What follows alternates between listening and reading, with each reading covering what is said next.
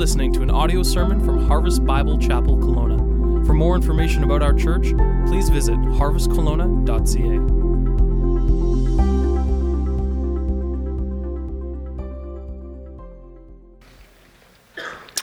Now, if you are a coupon clipper or a deal finder, it can be so frustrating when you go to cash out on your one or two dollar coupon savings, only to find out that that coupon has expired. Or for some reason in the fine print, you find out that that coupon is not valid in your area, and you are ticked and you're like, ah, oh, so frustrating. Or perhaps you purchased tickets for a concert or for a sold out sporting event, and, and, and you thought you had taken all the necessary precautions, only to be turned away at the door to find out that you had been scammed by some sort of a scam artist of some sort. And we're told today you have to be so careful in so many different uh, areas of life with identity theft, with getting with fraud, uh, fraud artists out there, and different scams that are taking place. There are so many fraudsters, so many scam artists, and they're getting smarter and smarter as the days go on. But Jesus, too, he was concerned about scams. He was concerned about scam religion, about false teachers. And when it comes to people thinking that they have the real deal, that they're, in a sense, their ticket for eternity has been stamped and they're ready to go whenever that should happen when they pass from this earth, and they think that they have the real deal, possessing an authentic faith, only to find out not at the cash register, not at the ticket wicket, but in front before the God of this universe and he says, I'm sorry. I don't know you. I do not recognize you as one of my own. You see, this concern is more serious than expired coupons or scam tickets. This is to deal with eternal destinies. It's about us thinking and people today thinking all across our world, in this room here today, in churches gathered throughout the Okanagan in Canada, North America, and around this world. People who think that they possess a saving faith, thinking their future is secure in heaven, when in fact it may not be. And as Jesus closes the Sermon on the Mount, he does so with a very sober warning and a call to examine our lives.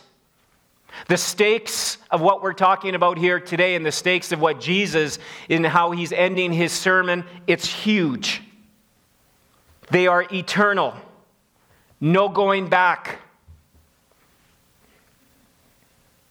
No, serve five years, ten years of your sentence away from God in hell, and then all of a sudden you'll get a get out of jail or get out of hell free card. Not going to happen. The stakes are high. But there's also good news here this morning. There's good news in Jesus' sermon. And here it is. Encourage you to be writing these notes down here today because they're life giving, they're life changing. And, and here is basically what we're talking about here this morning. We can experience true and eternal confidence this morning.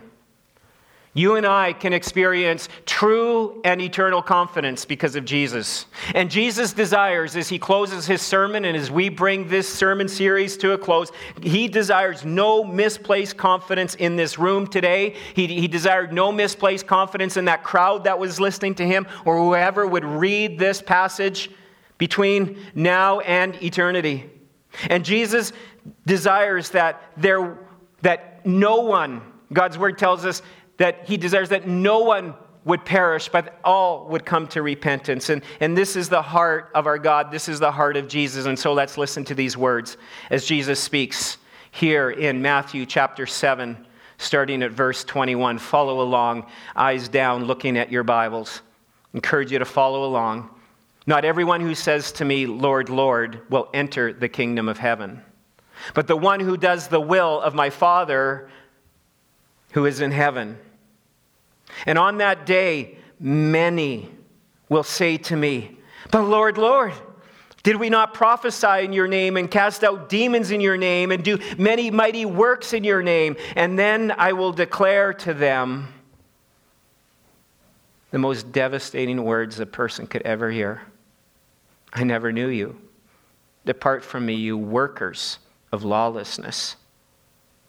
Devastation. Most devastating words you could ever hear. These words sober us and cause us to examine our lives examine the Word of God, examine our lives, and then also have a concern for those around us.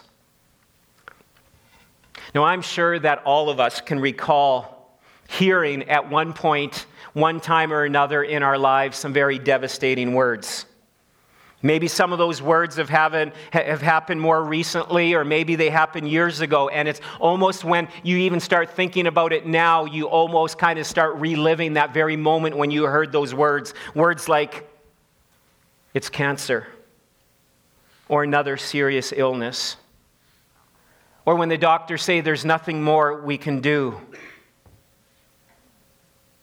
or the phone rings and on the other line, they said, There's been an accident. Your loved one, they're not going to make it. Or hearing those words, You're fired. Or I want you out of my life forever. Or when someone says, I hate you. Or when someone who you thought once loved you and you still love says, I want a divorce. Words upon hearing them leaves you shaken, even perhaps lightheaded, speechless, devastating, ruined. Probably you can all think of that time or two when that's happened. I'll never forget these words of Matthew chapter 7, the first time I really heard them. Grew up in church, went to college, Bible college, pastor for a good number of years, and it was about 11 years ago that these words of Jesus from Matthew 7 shook me to my inner core.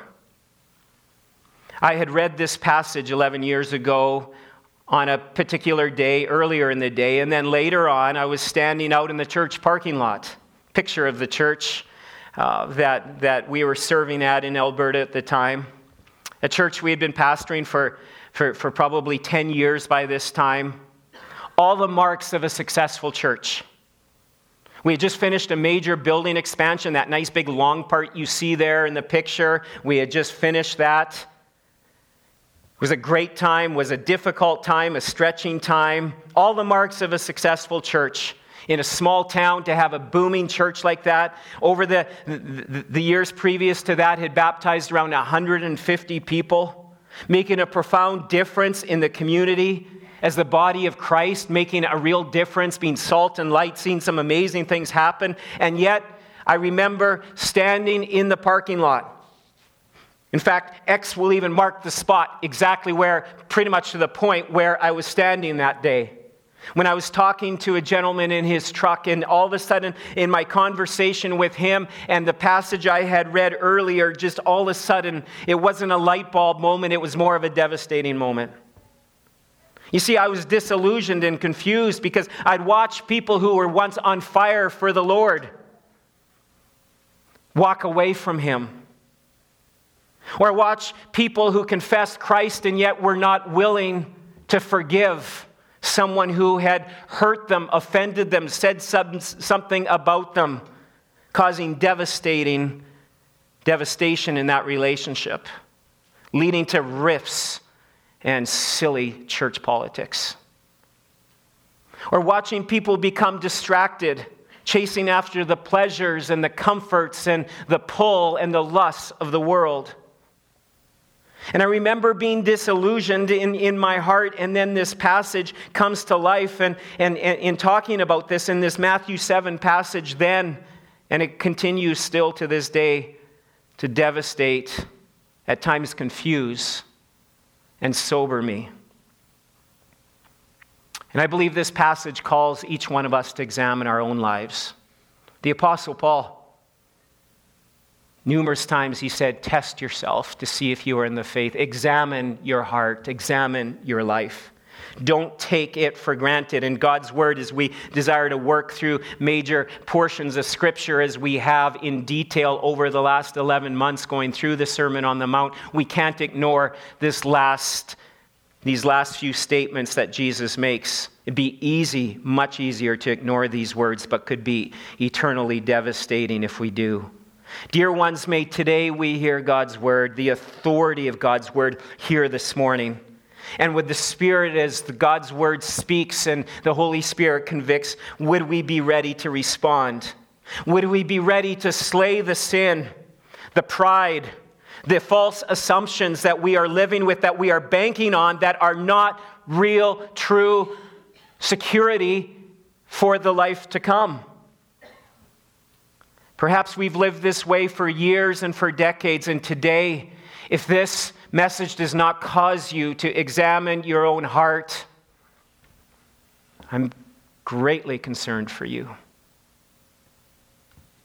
If this message doesn't end in greater worship and love and adoration for God, I am deeply concerned for you. These are terrifying verses, and yet they're also life giving verses. Jesus desires that none of us here today would have a misplaced confidence. And he tells us how we can know that we can experience true confidence, that eternal destinies are at stake. And so these words, yes, are devastating as Jesus pronounced them.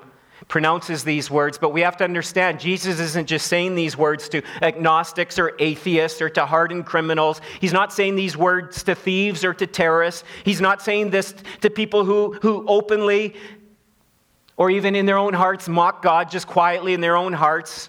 He's not saying this to people who willfully choose to defy or ignore him. No, these words, these devastating words, are for those people who have had that come to Jesus moment, who have walked the aisle, raised their hand, were baptized, attended church maybe almost every Sunday They've been involved in church ministry and Christian ministry. They've gone to prayer meetings. They went on mission trips. They gave large sums of money. These words could be for those people with great biblical knowledge, could be for pastors, for elders, for church leaders. Those who have the outward behavior and yet have a misplaced confidence. These words are serious. And so here, Jesus, though, tells us how we can have true confidence. And here's this is the big idea. We can experience true and eternal confidence today. However, write this down number one, not in lip service. It's not going to happen. True and eternal confidence doesn't come through lip service. Look at what Jesus says here. Jesus is telling us that the ones who will hear, Depart from me, I never knew you, are people who said, Lord, Lord. But Lord, Lord, we did these things. We said this. Those are the right words. Lord, Lord, those are the theologically correct words. They're even said here the way they're written with zeal, with fervency, with emotion Lord, Lord, Lord, Lord, I worship you. These are words that are reverent words. They are theologically correct words, the right titles rooted in a proper understanding of who Jesus is, that he is the authority. Lord, Lord, you have authority. You're the boss. You're the king. Lord, Lord. There can be profession, though, without a connection. Profession without connection. Profession saying the right words, however, is not proof of genuine faith. Now, the word orthodoxy, and, and some of you might say, what is orthodoxy? It may sound like a very painful, kind of painful and expensive dental procedure, but it's not. Orthodoxy is actually having the proper beliefs about God. And you can have the proper orthodoxy, proper belief and understanding of God. And don't get me wrong, words are important. It is important to understand words do matter. But words, lip service, paying lip service, and knowing the right words to say cannot give you true eternal confidence. Words are important. Romans 10, verse 9 and 10. Encourage you to write down that reference and you'll see it here on the screen. If you confess with your mouth, see, words, confessing with your mouth that Jesus is Lord and believe in your heart that God raised him from the dead, you will be saved. With the heart, one believes and is justified, and the mouth, one confesses. So words are important. A person who refuses to say, Lord, Lord, will never enter the kingdom of heaven. Jesus is the way, the truth, and the life. No one comes to the Father except through him. All true followers of Jesus Christ will say, Lord, Lord. But not all who say, Lord, Lord, are true Christians.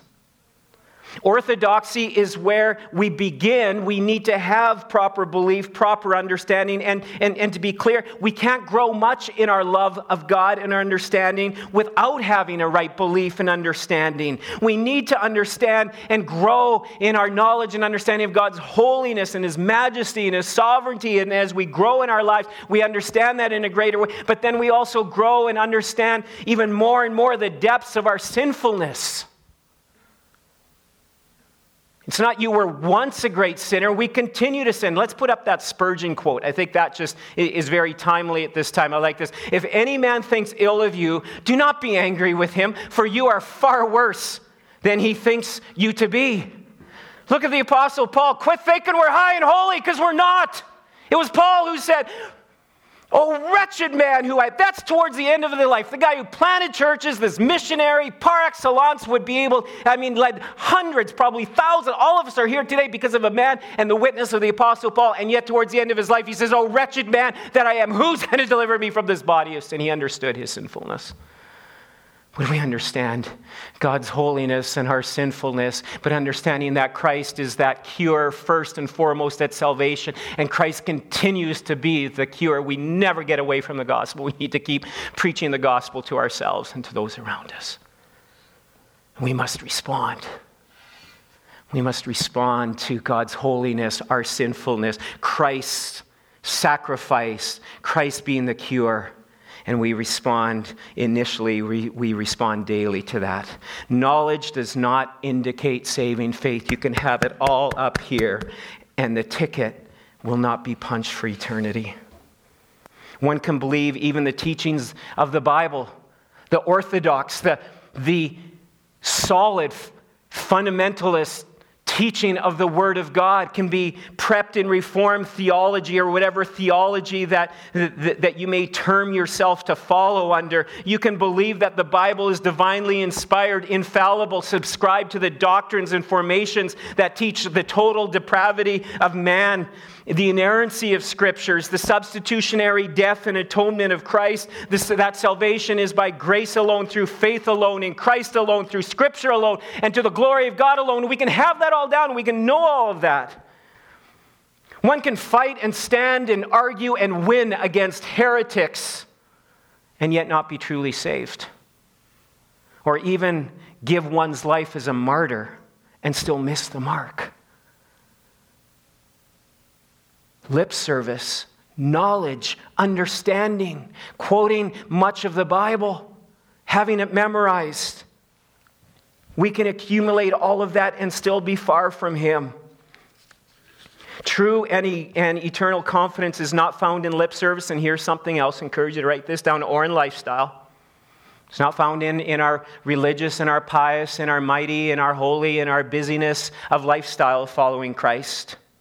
It's not found in lip service or lifestyle. Look at verse. Tw- uh, look at the verse here. Um, in verse 22, but Lord, did we not prophesy in your name and cast out demons in your name and do many mighty works in your name? I mean, come on. Look at my resume. Look at what I've done. Jesus is speaking about people with impressive resumes, performing remarkable works, people prophesying, or another word for that is preaching. They're speaking for God, they're doing miracles, they're casting out demons, and I'm doing it all in your name. Now, we might think, you know, he's really just talking about there. It's those TV guys. Those TV guys that, you know, those false preachers, that we've been learning about them as we have, have watched and encourage you to watch that documentary, the, the uh, Prosperity Gospel or American Gospel. It's not just for those parading on TV, ripping innocent and vulnerable people off out of their money and their life savings performing these so-called miracles when really they're not but that you know here they're saying hey but i did all of these things. Look at all the crowd the crowds applaud. No he's not just talking he's talking not just about them. He's talking about normal non-tv type of people. He's talking about you. He's talking about me. People who do things say things do things serve god. But it wasn't out of a genuine love for Him. It's because we've believed in Him because we've wanted something from Him, maybe a better life. Hey, follow Jesus, follow the Bible. It's going to be better. It generally is. You can be kept from a lot of garbage in life when you follow God's word, when you go to church, when you live the Christian life. It's not always going to be easy, it's going to involve sacrifice, but it is a, a better way to life. To uphold the standards that God has in, in areas of marriage and raising children and our finances, God's word speaks to all of it. So, I mean, it can be very um, effective, or um, could you say, prosperous to follow the teachings of God's word. But sometimes we come to Jesus just, or because if it's an escape from hell, oh, better pray this, better do this, be busy for the Lord, and, and after all, He will remember me on that day. You see, Jesus just cannot be Lord of some parts of our lives and, and, and then not in other parts of our lives. Like we said a few weeks ago, either He is Lord of all or He is not Lord at all. He has, if He has 80 or 90% of your heart, it's still 20 or 10% too short. Recently, we were at some, some, some weddings in Alberta, and um, over the course of four weeks, we uh, headed back twice for a uh, dear friend. Their daughter got married, and, uh, um, and, and then a few weeks ago, we were at a wedding again in the Edmonton area for a nephew of mine that got married. And, and how incredible, how wonderful to see two young people, or four young people, I guess, who have committed their lives to Jesus Christ and, and watch them commit their lives to one another. And their love for Jesus is just was so evident in their lives leading up to and even at the, at the wedding ceremonies. And, and to, to hear and to see that was, was just so good.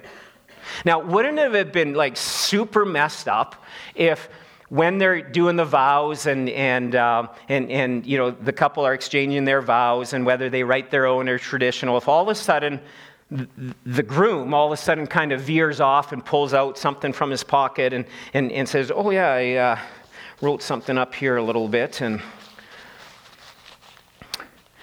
I vow and I commit that 163 for 163 hours out of the week I will be faithful to you. I will love you. I will you know cherish you and honor you. But for 5 weeks or 5 hours out of each week I get to do what I want when I want and with whomever I want. No questions asked. I mean if that if that happened would that not just be super messed up and you would say, that guy does not love her? That is just a messed up relationship and that's headed towards trouble. But we oftentimes can do the same thing. God, you can have my life, you can have my business, my money, but I can veto or overturn that whenever I want. I don't need to include you. After all, it's you follow me, Jesus, not I follow you. You I'll plot, plot, plot out the course of my life, and then you just come along and you just sprinkle blessings along the way. That's messed up. So oftentimes it's, God, here's my plan, now bless it. And if He doesn't come through, if we walk through hardships and trials or it doesn't go as planned, we're mad, we're ticked, and we say, What's up with that, God?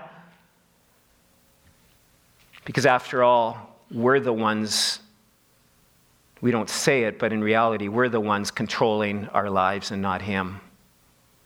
We can say, I've served you faithfully, God. I worked in kids, I worked in youth, I worked in small groups. I was a small group leader, I attended small groups, I've been involved in worship and set up and takedown, and we can still hear those devastating words Depart from me, I never knew you. And he even says, Depart from me, you workers of lawlessness. He says, Workers of lawlessness or wickedness. That seems harsh. Very harsh. These are people who serve faithfully. These are people who said the right things and did the right things, and, and he calls them workers of wickedness or workers of lawlessness. But you see, what happens is people who declare their allegiance, who even serve faithfully, have the right words, but yet inwardly reject or denounce the authority of Jesus over all of their lives. It's workers of lawlessness. We can do so much, and yet it's missing the mark. You see, Jesus is after the heart. The heart matters. Have you turned your heart towards Him? Has He turned your heart towards Him? And, and this is a beautiful combination that takes place. Has my heart been turned? Have I repented? Have I turned away from my agenda? Have I turned away? Have I made a break with sin in my life? Or have I allowed and I excuse habitual sin? You say, God, you can have 98% of me, but you're not going to have this one area of my life. This is going to be my own little guilty pleasure. I know you'll understand because your grace is enough. We sing that in church. His grace is enough when we are fully surrendered to Him. Not to say we're not going to stumble, we're not going to fall, but when we decide to live in areas of disobedience and rebellion habitually over time, that is a serious, serious matter. David Platt said this. You can just listen to this quote. We are settling for a Christianity that revolves around catering to ourselves when the central message of Christianity is actually about abandoning ourselves. Saying, God, I surrender to you. What would you have for me in my life? What would you have for me in my day to day?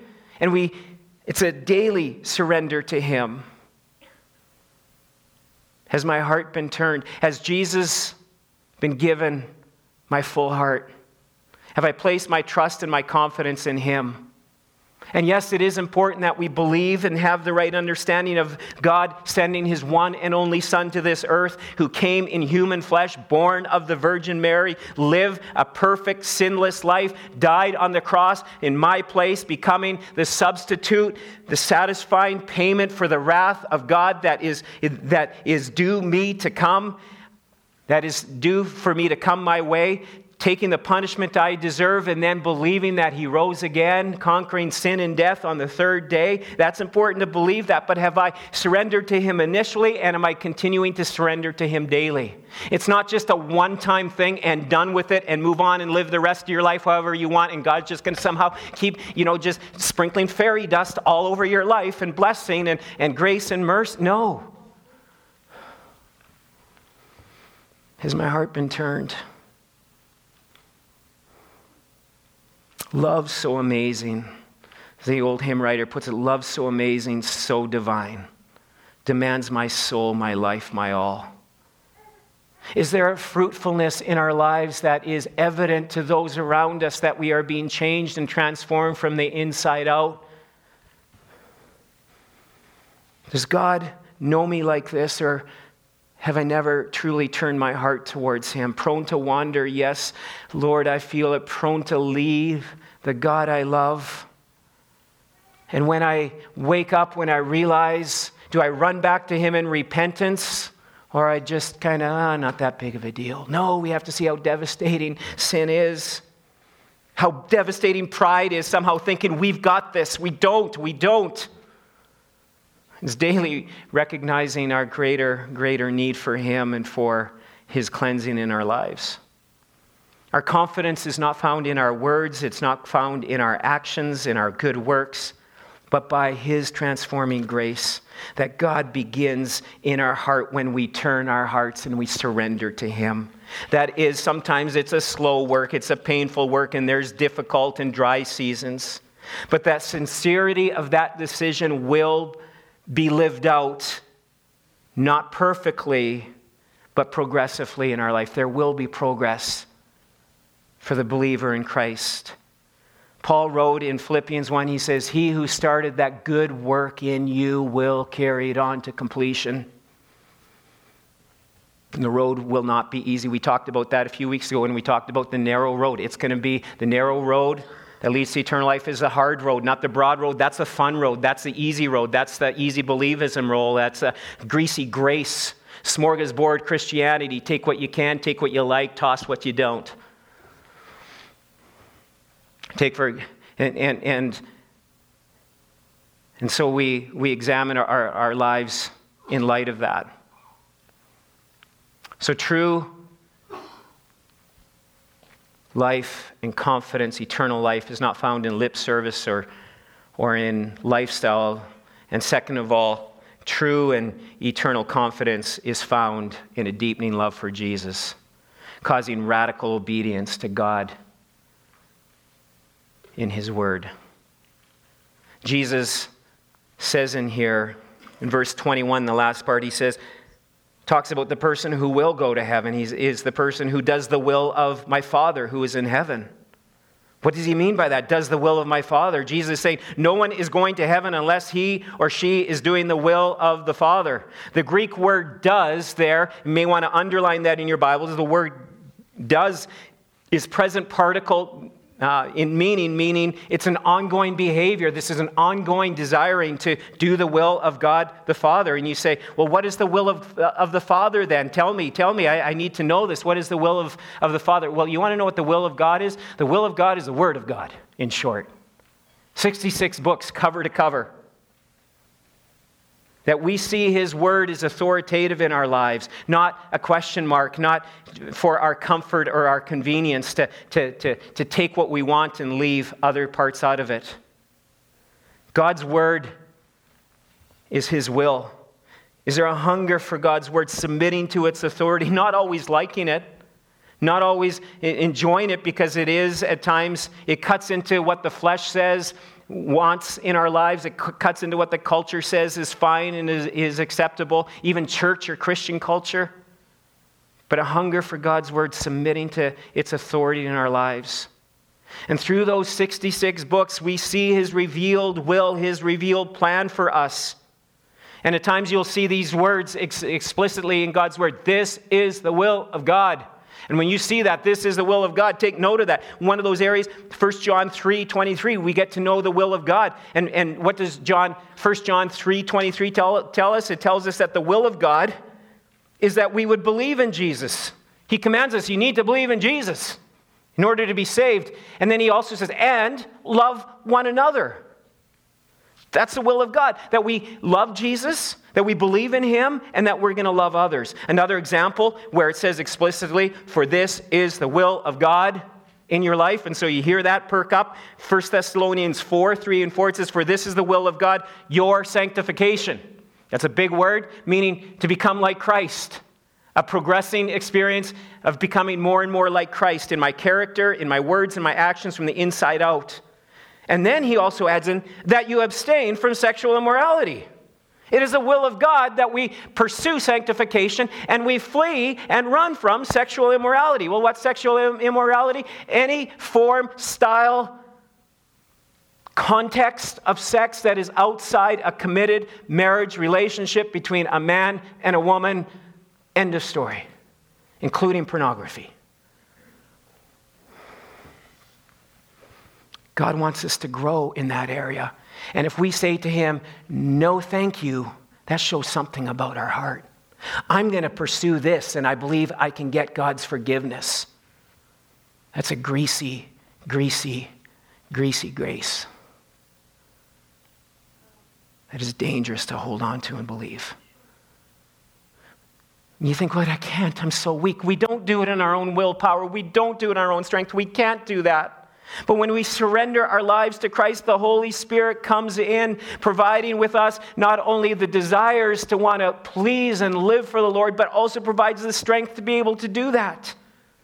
When we stumble, when we fall into areas of sin, we don't excuse it and justify it. We repent. We are crushed by it. We, we, we make war on our sin we get others to walk with us and say, hey, brother, hey, sister, help me. I'm struggling in this area. I need people to hold me accountable.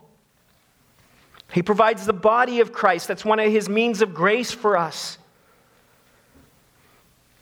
But sadly, so oftentimes we hear this I know what God's word says, but it goes against the flow of our flesh, it doesn't fit with the culture. So we ignore it, we justify it or excuse it.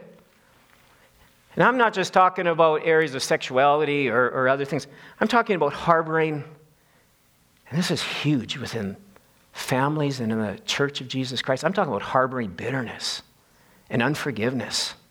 Not willing to forgive a brother or a sister or a child or a parent or a coworker or someone who has hurt you, that has maybe even hurt you to the core, and you say, I'm going to hold on to that. you don't understand the gospel. You don't understand God's forgiveness. And you better check your heart. You may not even have truly received Christ's forgiveness in your life. We have warning and commands throughout the Word of God that we are to forgive. You say, but they did this. I know, and forgiveness is a process and it takes time and again. It takes time and, and, and but when you start and when you say, well, I'm still working on it, and it's still five years. No, you're harboring it. You got to let go. I'm waiting for them to, hey, did God wait for you to forgive you? No, while we were still, what was, while we were singing in worship, what was that passage in Romans? That while we were still sinners, Christ died for us. He didn't wait for you to clean up your act, He didn't wait for you to come and beg. He already did it. And so we forgive even before people ask. It's a process. And sadly, over time, this can be a very sobering picture of what can start to reflect our lives when we live like this. And put that picture up now of the Bible. You have to start cutting out, starting to clip. Don't like this verse. Oh, this one makes, makes me feel a little uncomfortable, so we're just going. And what happens over time is we go on to this one. Come on. And you just have to start going further and further and, and just cutting out passages that disregard some of those uncomfortable areas we just don't like. The will of God is the word of God in our lives. And now, folks, I just I want you to I don't want anyone to miss what I'm saying and, and, and no confusion, and this has caused me angst this week. I want to be super clear about this because some of you might be thinking, okay, so in order for me to go to heaven, I have to obey the word of God. That sounds like uh, salvation by works. It, that sounds like I, I'm saved only if I do enough good things. And that, that's, that teaching, that understanding goes all against Scripture. So please do not hear that this morning. Read Ephesians 2. Write down Ephesians 2 and read it this week. It'll blow your mind away and cause you to worship because of what He has done for us. But in Ephesians 2, we're, we're told that God transforms us by His Holy Spirit. That we were dead. We understand we are dead in our trans, transgressions and sins, but made alive unto Christ. And, and, and, and, and when we understand we are dead and we surrender and we turn our hearts to Jesus for in forgiveness and we are cutting away the sin in our lives. We are done with that, done with our agenda and, and living daily for his agenda. He provides power and strength through his Holy Spirit for us to be able to live the Word of God, for the Word of God to become real in our lives. Sanctification, this growing, deepening love for Jesus, begins at the moment of salvation, but it won't be perfected in us until we are in heaven when we reach glorification.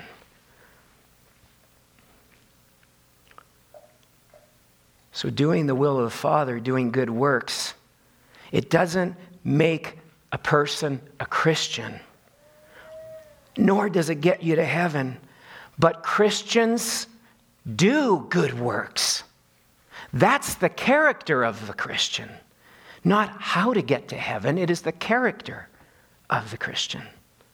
And Jesus further develops or describes the person of faith as well as the person who will hear those words enter into heaven or depart from me. He goes on to further describe it in verses 24 and following.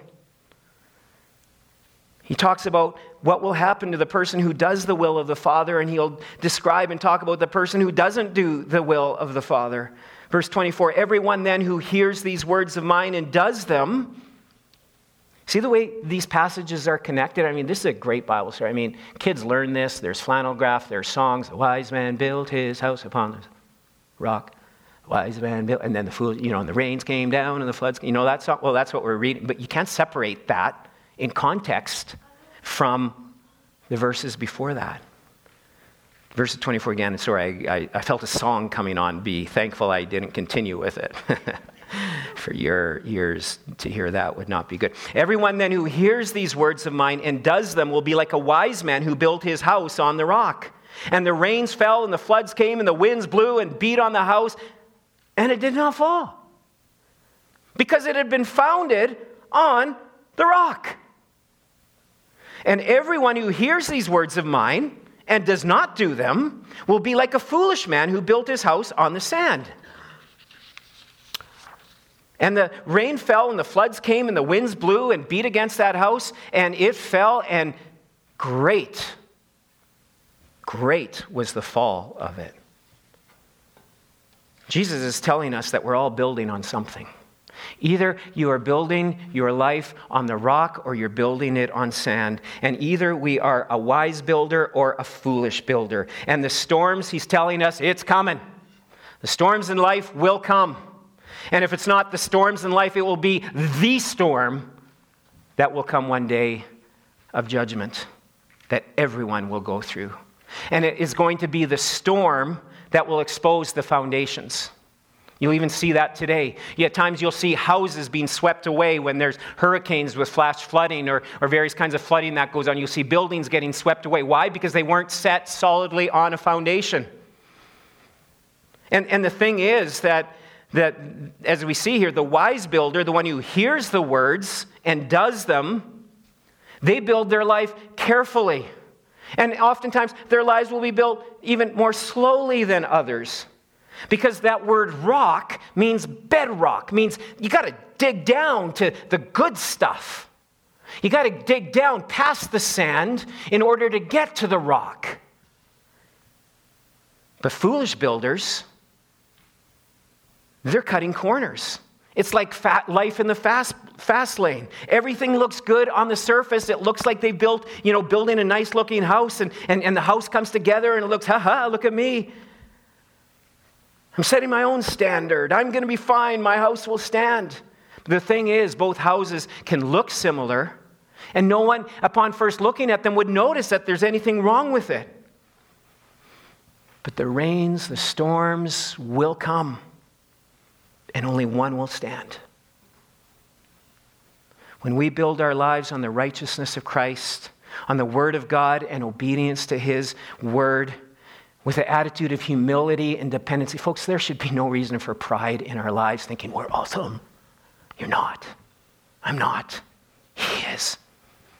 He is.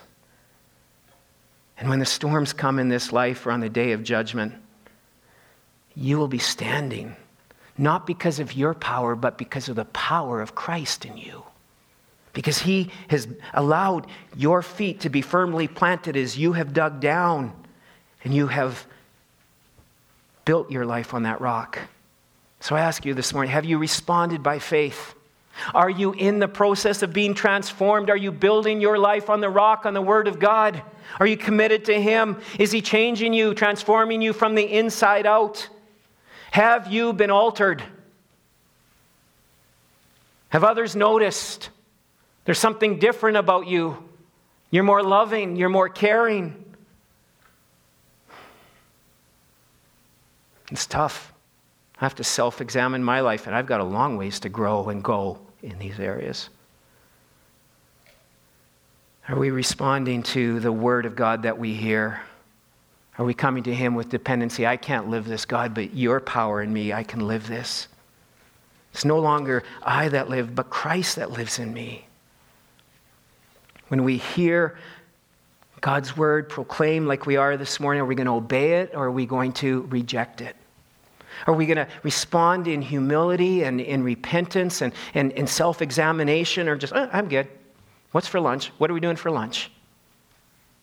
Hopefully, I have the rest of the good weekend. Bit of a damper coming to church today. This can be.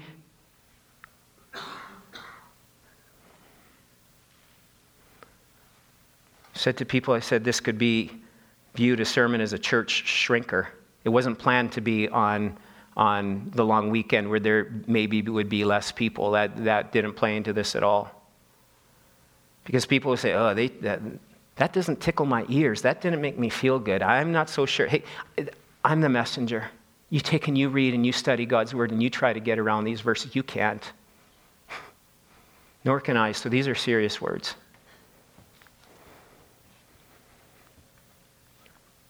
could be a church shrinker, but it could be an eternity grower. As we examine our lives, as that good work began in you, because Philippians, as Paul said, I already told you this morning, but I'll say it again that he who has begun that good work will carry it on to completion. And are there areas that you've allowed some, some things to infiltrate your life that needs to be confessed, needs to be repented of, and say, I'm done with it, I'm done with it, I am done with it, and I'm going to tell the Lord, and I'm going to get some help, I'm going to get some people around me to pray with me and for me. And when I want to run from that accountability, I am going to bend into it. I'm not going to run from text messages or emails or phone calls or the questions that are asked. I'm going to bend into that. There's so much at stake. Or is it just building on sand? Yeah, I'll do a little bit here and then when we, stand, we can stand in confidence, not knowing, in, in having it all figured out in our minds or not having, you know, our lives all together, but when we understand what Christ has done and the sincerity of that decision, it's going to be evidenced in how we are desiring to build our life. Are you desiring to build your life on the rock today? Because, thirdly, and this is the last thing, and it's a short one. Thirdly, when my true and eternal confidence is found when my astonishment leads to loving allegiance. Look at verse 28. It says, And when Jesus finished these sayings, the crowds were astonished at his teaching, for he was teaching them as one who had authority and not as their scribes. More than likely, at this point, Matthew, who is writing this down and, and observing all of this at this point, probably Jesus, as, as, we talked about 11 months ago when we started this, Jesus would have been sitting and the crowd would have been standing around him. And so the crowd was standing. So at this point, Jesus stands up. And I wonder if Matthew all of a sudden like jumped up and was like, okay, what's going on? What's going on with the crowd? And that word for astonishment, they were astonished, it means they were dumbfounded. They were in silence. Why? Because Jesus presented them Are you a wise or a foolish builder? Uh, before, are you paying attention to false teaching or are you building your teaching on the Word of God? And before that, are you building, are you on the narrow road or are you on the broad road? And so there's an astonishment there. And many people then and today have been impressed with Jesus. And they were astonished because, and they were amazed at his authority. He taught like no one else had, had they ever heard before. And they were amazed at his sermon. It was the mic drop moment when he said, and, you, and ends with a great big crash mic drop, sermon done. They were impressed with, with his authority. They were astonished and amazed by the words that he spoke. But they were forced to a decision just like we are being forced today, and you will decide today. Just don't tell me what to do. No, you will. You just will. We are either on the narrow road or the wide road. Either we are producing good fruit or bad fruit. Either our tree is good or our tree is not good. And either we're building on rock or we're building on sand. That choice is already being made. Where's my confidence? And astonishment and amazement must lead to a loving allegiance examining our lives, where we look at the beauty of what Christ has done in the cross and saving us and forgiving us, knowing we are not worthy. And yet he died for us before we even cleaned up our act. Examine our lives, Paul says in 2 Corinthians 13. Does my life reflect the character of a kingdom citizen? Is there a persistent pre- proof of the presence of the power of God in my life, a dependency upon Him, a love for Him? My worship, is it just lip service or is it flowing from the heart? Is He changing me from the inside out? Take the Beatitudes where we started 11 months ago. Blessed are the poor in spirit. That's those were the opening words. He's saying those who are morally and spiritually bankrupt, he says, for those who understand that they have nothing to offer God, they're the ones who receive the kingdom of God. To nothing we gain at all. Have you come to Christ in this way, realizing your spiritual bankruptcy? He goes on, Blessed are those that mourn. That doesn't mean the mourning over the death of a loved one. Jesus didn't mean it in that context. Are we mourning over our sinfulness? Our spiritual bankruptcy? Are we mourning over that? And he says, And as we mourn, we will be comforted because we'll be comforted by his grace and his mercy. Blessed are the meek realizing that we have nothing to offer God, coming hungry and thirsting for righteousness. Do you have a merciful spirit? Or is your acts of kindness and so called mercy, is it just the right thing to do and it looks good and it's kind of what you're supposed to do? Do you forgive? Do you hold grudges? Are you merciful? The Christian life is a long obedience in the same direction, and that will reveal through the fruitfulness and the sincerity of that decision that we have made to follow Christ. Has my astonishment led to a loving, growing dependence or deepening allegiance to Jesus? Do you love him? Do you truly worship him? Is he alive in your heart? Let's bow our heads.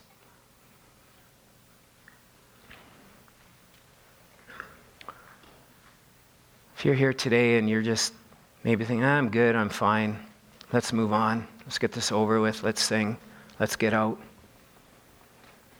And if in your heart there's not a desire in you for Christ, this is, if there's not a desire to know Him more fully and just go through the motions, and if they were to put one of those heart monitors on you, basically your, your heart is pretty much dead. You need to be revived, renewed, or perhaps even transformed for the very first time. Call out to Him for mercy.